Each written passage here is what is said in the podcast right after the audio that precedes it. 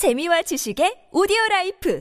팟빵 안녕하세요. 군사돋보기입니다. 북한이 최근 8일 열린 최고인민회의 제14기 7차 2일차 회의에서 필요할 경우 핵무기를 언제든지 선제 타격에 사용할 수 있다는 것을 법제화해 우리나라로 하여금 심각한 위기의식과 경각심을 불러일으키고 있습니다. 이에 따라 북한은 5대 조건에 따라 선제 타격에 핵무기를 사용할 수 있다는 것을 법제화했습니다. 그 조건들은 북한과 그 국가 지도부, 중요 전략적 대상들 등에 대해 적이 핵무기 또는 기타 대량 살상 무기 공격이 감행됐거나 임박했다고 판단되는 경우 유사시 전쟁의 확대와 장기화를 막고 전쟁의 주도권을 장악하기 위한 작전상 필요성이 불가피하게 제기되는 경우 등인데요. 이에 대해 많은 군사 전문가들은 북한이 핵 보유국 중 가장 급진적이면서 공세적인 핵 전략을 취하고 있으며 우리나라의 군사 안보에 있어 심각한 위협이 닥쳤다고 경고하고 있는데요. 그와 함께 군 당국은 어서 빨리 절박감과 위기의식을 가지고 북한의 핵 공격을 상정한 한미 연합훈련을 실시해야 할 필요가 있다고 지적하고 있습니다. 그러나 역시 세계 최강 미국이 이를 가만히 두고 보지 않고 있습니다. 북한이 핵무기 선제 타격을 할 수 있다 위협하자 미 해군의 핵추진 항공모함이 함인 로널드 레이건함과 이를 호위하는 각종 이지스 구축함과 공격 원잠이 항모 전단을 구성해 한반도에 모여들고 있는데요. 특히 눈에 띄는 점은 이번의 경우 이 같은 재래식 전력 외에도 핵전쟁 지휘기인 E6B 머큐리에 이어 최강 스텔스 구축함인 줌왈트 구축함까지 한반도 주변의 안보를 책임지는 제7함대에 최초로 실전 배치되었다는 것입니다. 핵전쟁 지휘기가 왔다는 것은 한반도 주변의 바닷속에 공격 원잠이 아닌 핵탄두로 장착한 SLBM을 발사하는 전략 원잠까지 와 있다는 것을 뜻하기에 북한이 핵무기를 사용한 한다면 당장 그에 대응해 북한을 끝장낼 수 있다는 것을 뜻하는데요. 9월 23일 오전 부산항에 입항한 미 해군 항모 전단과 핵전쟁에 대비한 미군의 전력이 얼마나 굉장한지 알아보겠습니다. 전문가는 아니지만 해당 분야의 정보를 조사 정리했습니다. 본의 아니게 틀린 부분이 있을 수 있다는 점 양해해 주시면 감사하겠습니다. 지난 9월 23일 부산항에는 현재 미 해군 제7함대 전진 배치 항공모함으로 운용되고 있는 로널드 레이건함이 5년 만에 입항했습니다. 그리고 이외에도 후방에서 이를 보좌하는 두 개의 경항공모함 전단이 동원되었고 항공모함 원잠과 언제나 함께하는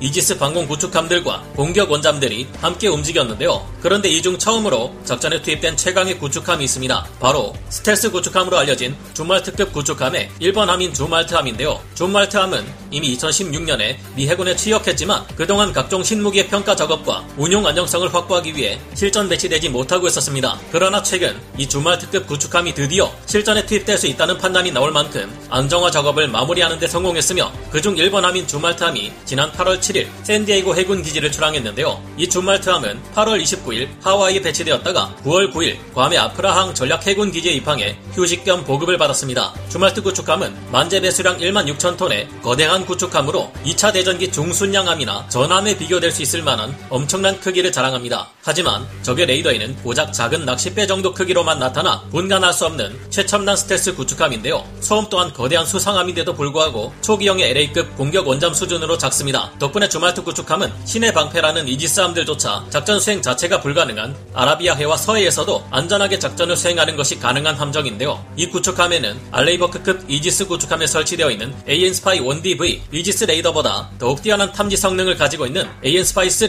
다기능 레이더를 갖추고 있는데요. 높이 3m, 폭 2m에 20톤의 무게를 가진 이 레이더는 AESA 레이더로 탐지 거리가 약 320km 이르며 높은 해상력을 가지고 있습니다. 이 레이더는 C밴드와 X 밴드 레이더를 동시에 사용하는 multi-band 레이더이기에 스텔스기처럼 낮은 레이더 반사 면적을 가진 적 목표물에 대한 탐색 추적 능력이 더욱 높아졌으며 수면의 파고에 의한 clutter도 잘 걸러낼 수 있는데요. 줌왈트함은 총 80개에 달하는 신형 수직 발사관인 마크 57을 갖추고 있으며 여기 SM2 함대공 미사일은 물론 SM6 함대공 미사일, ESSM 미사일과 토마호크 순항 미사일을 장착하고 있어 뛰어난 방공 능력 및 타격 능력을 갖추고 있는데요. 9월 19일 괌의 아프라항 전략 해군 기지에서 출항한 줌왈트함은 미 해군 제7함대 함대 직할 제15 구축함 전대에 배속되었고 바로 Task Force 71의 일원이 되어 작전 임무에 투입되었습니다. 그러나 이번 배치에서 특히 눈에 띄는 점은 핵전쟁 지휘기인 E6B 머큐리의 항적이 한반도 태안반도 상공에서 발견되었다는 것인데요. 이 항공기는 오하이오급 전략 원잠이 발사하는 잠수함 발사 탄도 미사일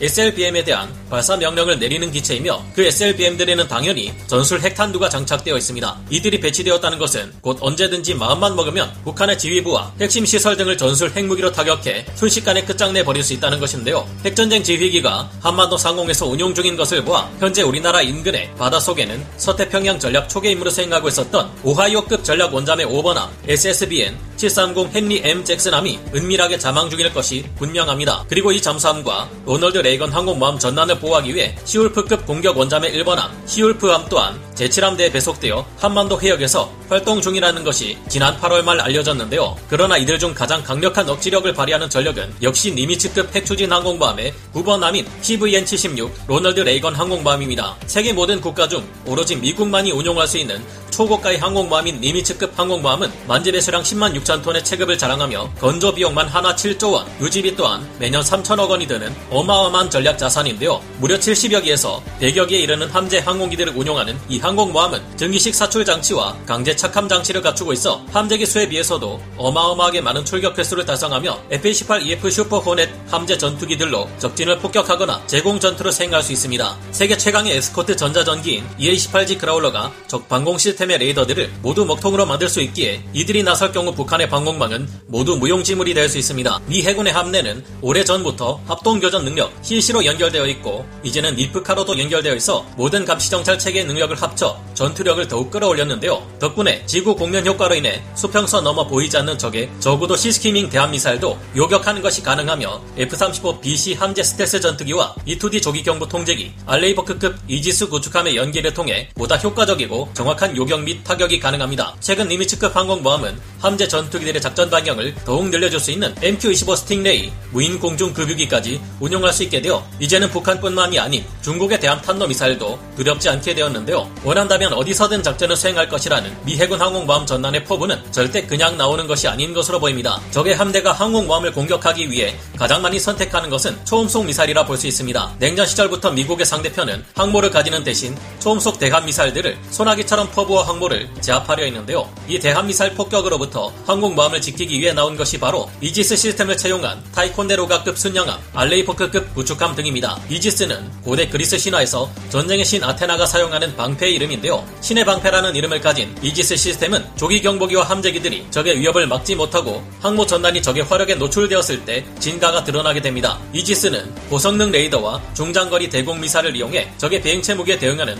통합 전투 체계라고 할 수 있습니다. AN-SPY 1D 레이더는 탄도 미사일을 900km 밖에서 일반적인 표적을 450km 밖에서 탐지하며 900개의 목표물을 동시에 지속적으로 추적하는 굉장한 능력을 가지고 있습니다. 타이콘데로가급의 경우 최대 24개 표적, 알레이버크급의 경우 최대 17개에서 18개의 적과 동시 교전을 할 수 있습니다. 이들은 SM-6 함대공 미사일을 장비하고 있는 것은 물론 전함대의 데이터를 한데 모아 공유하는 CEC로 연결되어 있어 보이지 않는 수평선 넘어 저고도에서 해수면에 바짝 붙어 날아오는 적의 sea skimming 대함미사일을 미리 요격하는 것도 가능한데요. 탄도 계산과 무기 관제를 위해 각 칸마다 슈퍼컴퓨터가 탑재되며 여러 대의 이지스함이 모일 경우 강력한 방공망을 형성할 수 있습니다. 이지스 전투 체계를 탑재한 함정들은 적의 대공, 대잠, 대함 공격으로부터 항모 전단을 방어하는데 주 목적이 있다고 할 수 있겠습니다. 하나의 항모 전단에는 보통 이지스 시스템을 갖춘 호위함 3, 4척이 항상 함께 작전을 수행하게 되는데요. 이지스 시스템 Flight 3로 개량되고 있는 미 해군의 알레이버크급 구축함은 AN-SPY-6 A4 AMDR-S 레이더를 탑재함으로써 더욱 강력한 성능을 갖추게 될 예정입니다. A4 AMDR-S 레이더는 각각 독립된 다수의 TR 모듈에서 독자적인 주파수를 생성시켜 다양한 주파수의 빔을 독립적으로 방출하고 수신할 수 있기 때문인데요. 기존에 비해 탐지 거리가 2.3배 증가하고 추적 능력이 2배로 향상되어 2,000개의 목표를 더욱 정밀하게 추적할 수 있게 될 것이라 합니다. 항모를 호위하는 역할 외에도 이지스 구축함은